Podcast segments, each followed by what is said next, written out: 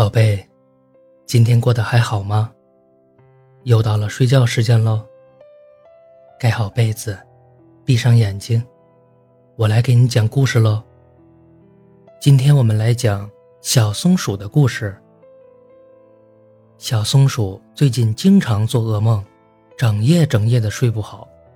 小熊只好每晚捧着故事书给小松鼠讲故事，希望小松鼠能把这些故事带到梦里，这样就不会再做噩梦了。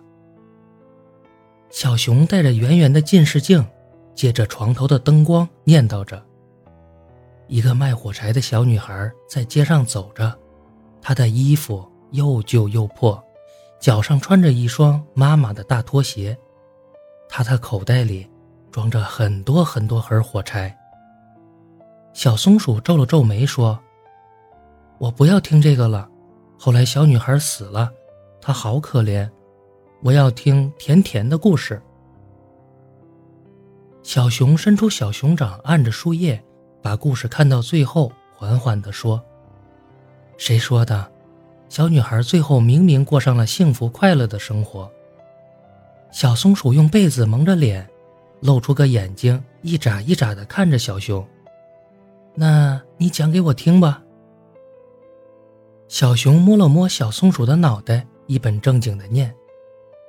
小女孩擦亮了一根火柴，小小的火苗在寒冬中格外的暖和，周围的墙壁都被照亮了，变得透明起来。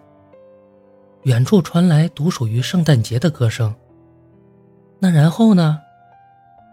小女孩借着火柴的亮光，看到了一个白胡子老爷爷。老爷爷脱下红色的斗篷给小女孩披在了身上，小女孩顿时觉得暖和极了。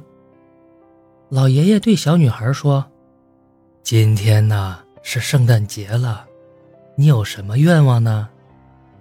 小女孩想了想说，那我可以回到过去吗？那样我就可以和奶奶一起离开这里，奶奶是这个世界上对我最好的人了，只要离开这里，我们就可以自己做些东西卖钱，不用挨饿受冻了。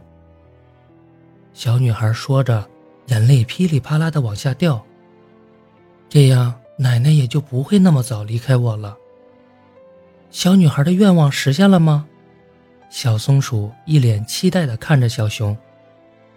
别着急呀、啊、小熊伸出手掌拍了拍小松鼠，继续说道。老爷爷蹲下身给小女孩擦了擦眼泪，他说，孩子别哭，把眼睛闭上。小女孩听话地闭上了眼睛，她觉得眼前闪过一道白光，再睁开的时候已经回到了夏天。她看到奶奶坐在椅子上缝衣服，门外的草地上开了几朵小黄花。从此以后，小女孩和她的奶奶一起生活在这里。他们编猪篓子卖钱，偶尔也会去采些果子，买来的钱足够让他们吃饱穿暖，再也没有挨饿受冻过。小熊把故事书放下，侧过身拍着小松鼠的背。好了，今天的故事讲完了，该乖乖睡觉喽。那小女孩真的过上幸福快乐的生活了吗？小傻瓜，老爷爷是不会骗人的，小女孩当然过上幸福快乐的生活了。